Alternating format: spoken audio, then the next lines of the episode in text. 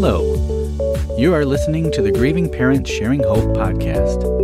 We are here to walk with parents on their unwanted journey of child loss, guiding them to a place of hope, light, and purpose, not in spite of their child's death, but as a way to honor his or her life. And now, here is your host, author, speaker, and bereaved parent, Laura Diehl. Hi. Last week, I started this topic that what we are dealing with as grieving parents certainly was not in our life plan, was it? It wasn't your plan to be listening to a podcast for grieving parents, and it certainly wasn't in my plan to host one or to have a full time ministry to grieving parents. But in this life, we don't always get what we planned.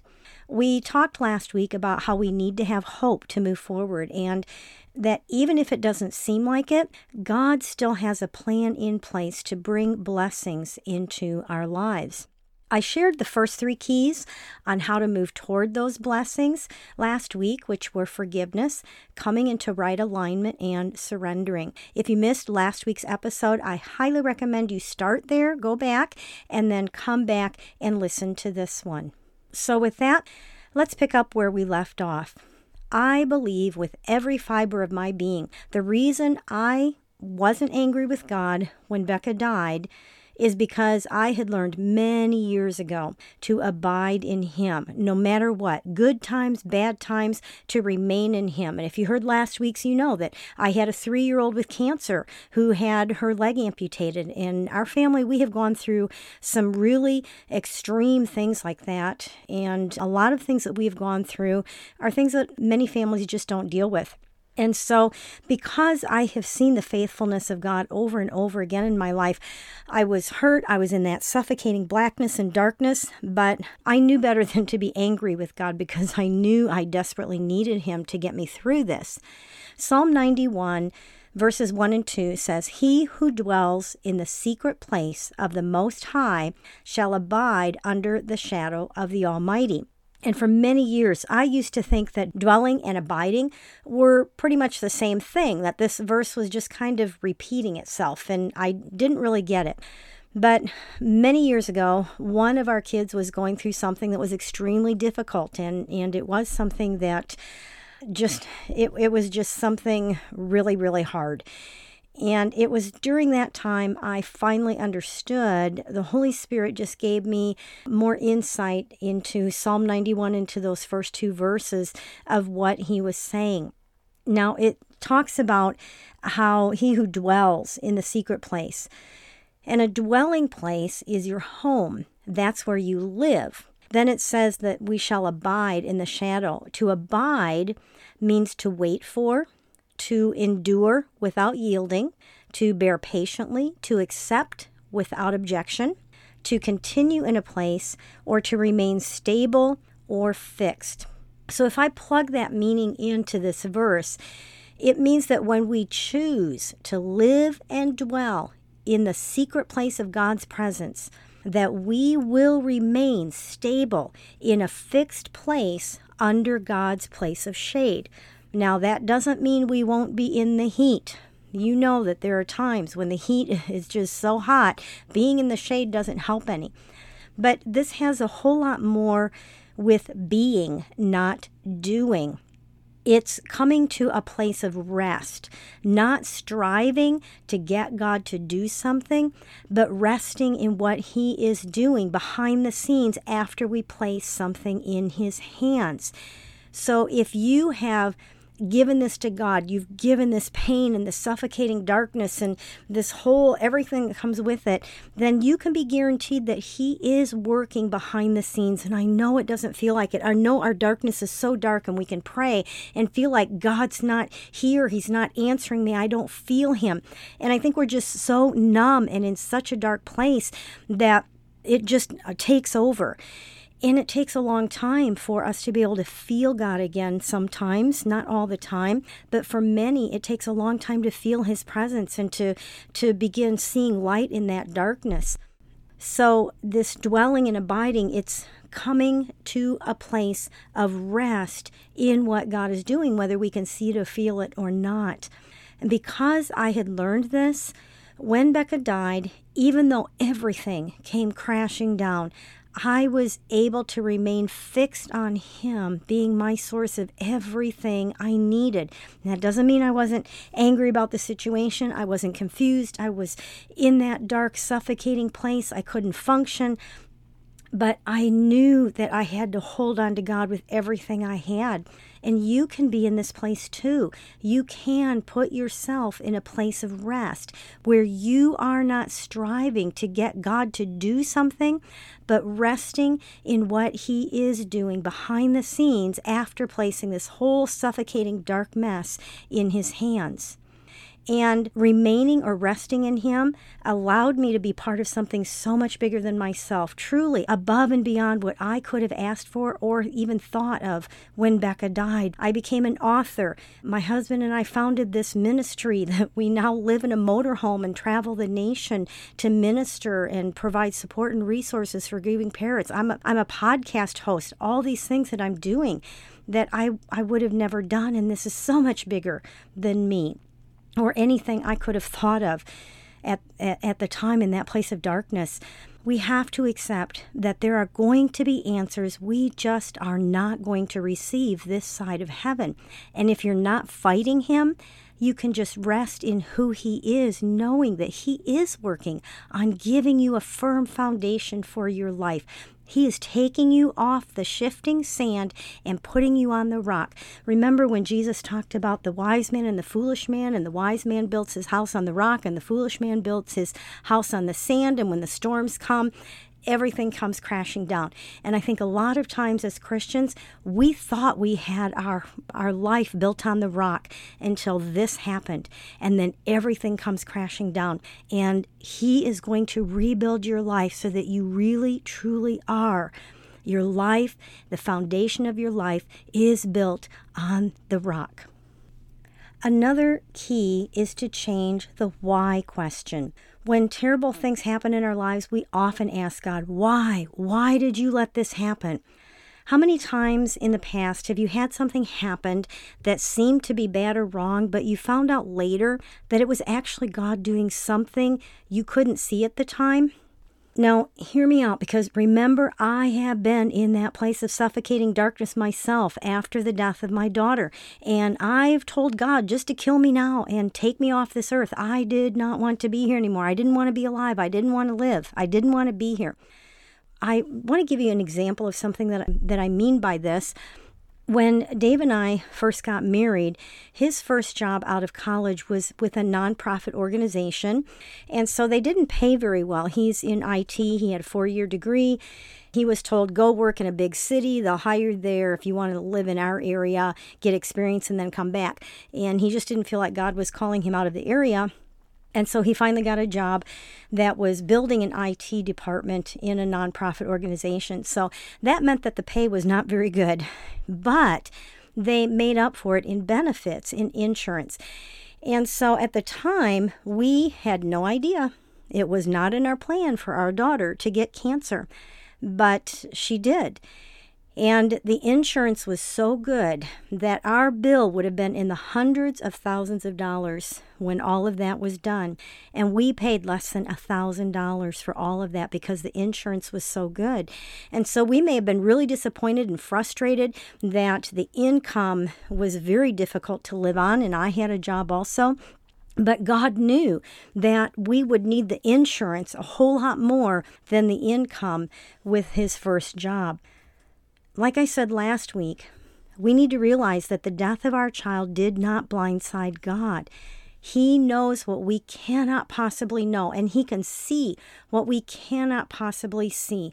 And I read something in a book today, actually, and someone was talking about he had heard it was someone who'd lost a child, and he had had someone tell him, you know, the last thing I want is a God that I can control, a God that has limits and a God that I can make him do what I want or need him to do because then he's not big enough to be God.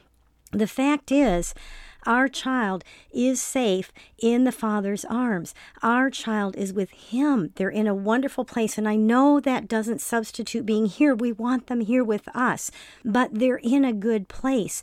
And if you have a, a fear that maybe your child isn't in heaven, I just want to encourage you right now that you don't have all the information. You don't know that.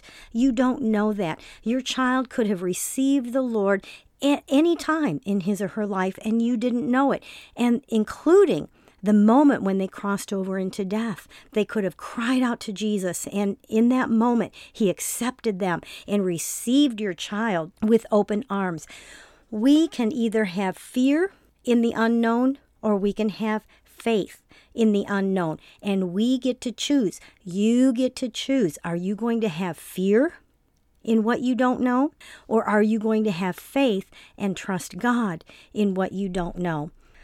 And when we think about it, our child doesn't have to face the pain and the tragedies that this world is putting us through. And I know that's a, a bittersweet thing. We're glad for that, but we still want them here with us, don't we? Most bereavers, it's interesting, who have been on this journey for quite a while that I've talked to, will say I mean, we're a different person. And when you're in those beginning years, you don't like who you've become.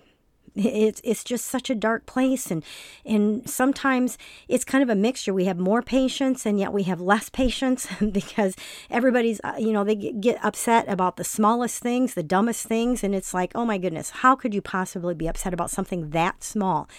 But we are a different person after our child dies. But as you continue to go on, most of the bereavers that I've talked to, like I said, who have been on this journey for several years, will say they would not want to go back to the person they were before their child died because there are so many good changes in us that come, believe it or not. It can happen. And I believe it will happen if you continue to just rest in God and let Him be at work in you in this place of darkness. When we think of our loss, our pain can make it hard to even breathe at times. But when we think of our child's gain, it does lift some of that suffocating darkness.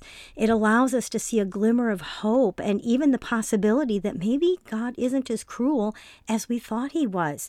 Maybe it is possible to believe that we can live again and actually even find happiness while finishing our time on this earth. So, what do we change the why question to? I suggest instead of asking why, you begin to ask how.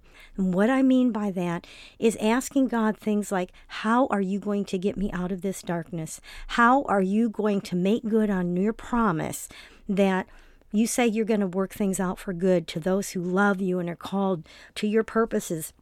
God, it's I, I see it as impossible. How can you possibly work something good from the death of my child? How, God, are you going to get me to a place where I want to live again? Those are the how questions. And I believe that when we begin asking God those kinds of how questions, He sits back and it's like, I'm so glad you asked. Let me show you. And He will be at work. Our scars mean that we will never forget but they don't mean we'll never be able to function again. When I was around three years old, I got my ankle caught in the spokes of a bicycle and it took out a chunk of my ankle. I actually got staph infection and the muscle and all the skin, everything I know sounds kind of gory, it all fell out. And I have a permanent scar on my ankle from that when I was little. I remember coming up to Wisconsin.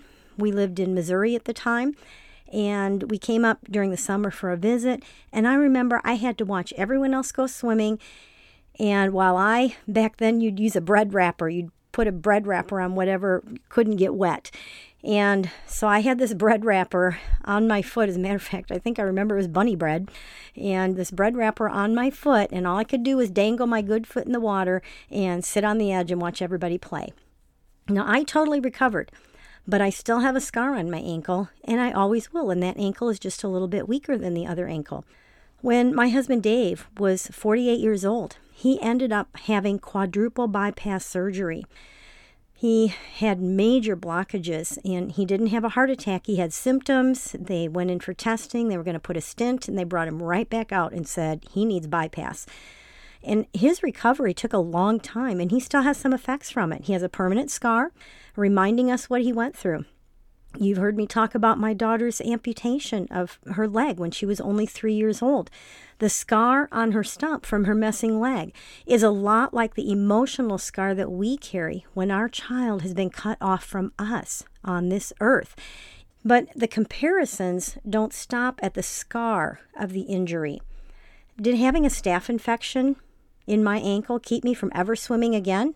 Mm-mm, no way. I love to swim and be in the water, especially in warm places with beautiful beaches.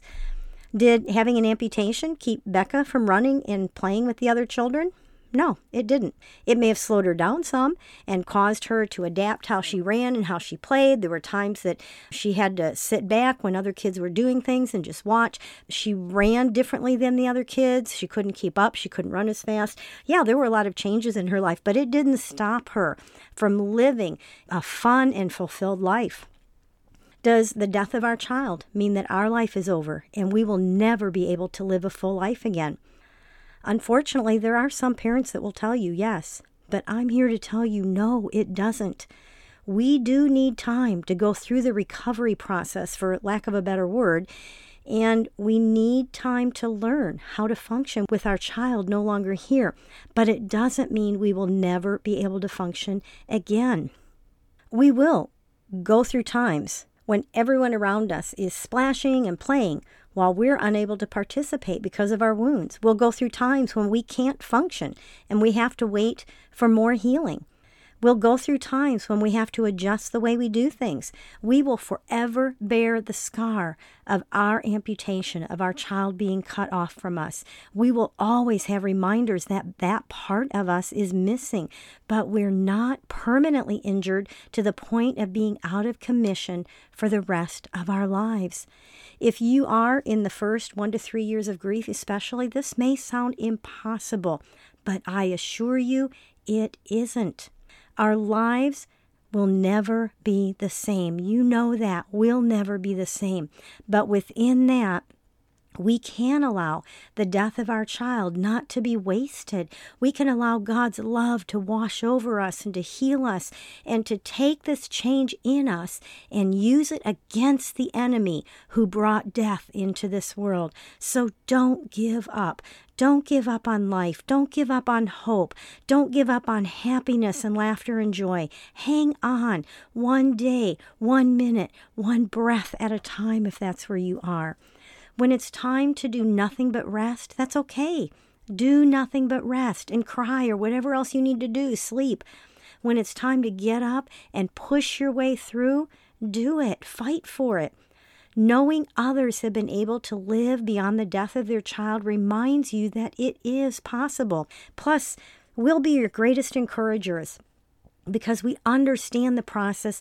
We've been through it ourselves. And especially, don't give up on God. God did not do this to you. Yes, for some reason, which we may never know this side of eternity, He allowed the death of your child and my child. We are going to deal with pain and suffering in this life because we live in a fallen, sinful world. We're not immune to these things hitting us as believers in Christ. We have to understand that so that when these things hit us, our faith isn't shattered and we fall apart and we blame God for something the enemy has caused and done. Losing a child is like having an amputation. And just like our daughter Becca learned how to live a fulfilled life with meaning and purpose, you can too. It will look different than the life you had planned. You will have limitations, but you can learn to live a life of meaning and purpose again, not in spite of your child's death, but because of his or her life.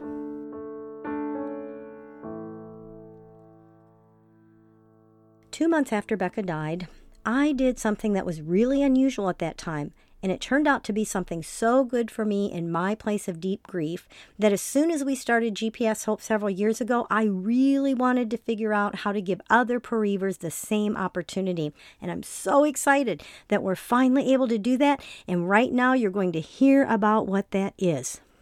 Do you wish you could spend time with others who have also lost a child? Just be able to take your mask off and hang out with others who get it? Would you like to get away for a few days having no responsibilities, including cooking and cleaning, and just be? Want to attend a grief retreat to help with a measure of needed healing? Do you like to travel to beautiful tropical destinations? Well, GPS Hope is joining the Grief Cruises Seminar at Sea program, which is the only onboard programming created specifically for grieving families. It doesn't matter how much time has passed since the loss of your child or the age of your child when he or she passed. Some of the activities going on will be daily workshops with educational and captivating grief presenters, small group circles of hope specific to your type of loss. There will be a candle walk and night of remembrance on one of the decks to honor our children and those we've lost. Our group dinners will be reserved in a section of the dining room where we'll be able to sit together when we eat our meals musical performances, arts and crafts, and more. Plus, the live entertainment on the ship, shore excursions, and incredible food of a five star cruise. This cruise seminar is for any type of loss grandchildren, siblings, spouse, parents, and GPS Hope will have several workshops at the seminar specifically for bereaved parents. It's December 5th through the 11th of this year, 2021. You can put down a deposit and make payments up through September 21st, and you can get a full refund on your cabin until September 21st. Get all the information, including the itinerary and the prices, at gpshope.org/cruise. If you sign up through our website, you'll also be helping us continue providing support and resources for grieving parents because GPS Hope will receive a portion of your seminar fee. So go to gpshope.org slash cruise for all the information. Let your family and friends know about it, and Dave and I hope to see you in December on the ship.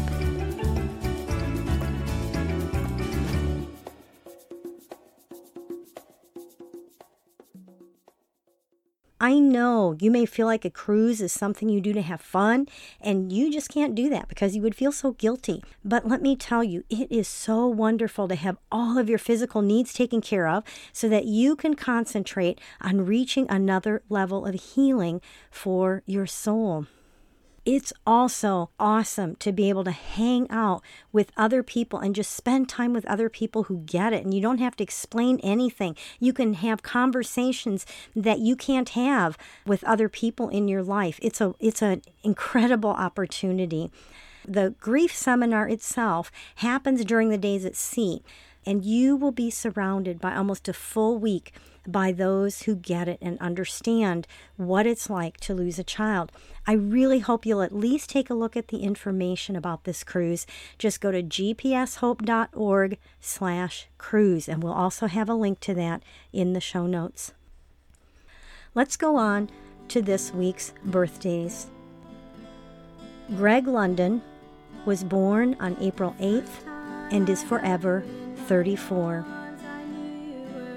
Michael Rhodes was born on April 11th and is forever 18. Malish Caspian Arova was born on April 11th and is forever nine weeks old. Megan Small was born on April 11th and is forever 21.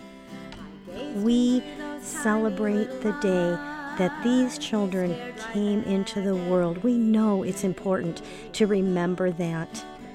If you would like to have your child's birthday announced on the podcast to our listeners, I would love to be able to do that. All you have to do is go to gpshope.org slash birthdays. Just fill out the form, hit submit, and your child will be put on the list, and I will announce his or her birthday that week. God has a plan for every single one of us. It's a plan that has blessings for you and for me that we don't even know about yet. No, this was not in our plan to be listening to a podcast for grieving parents. And while God did not do this to you, for some reason, God decided to make it part of His plan for you. And once you can believe this truth, you will be well on your way to receiving the light, life, peace, and blessings God has for you beyond the darkness and the pain. So remember to hold on. Pain eases. There is hope.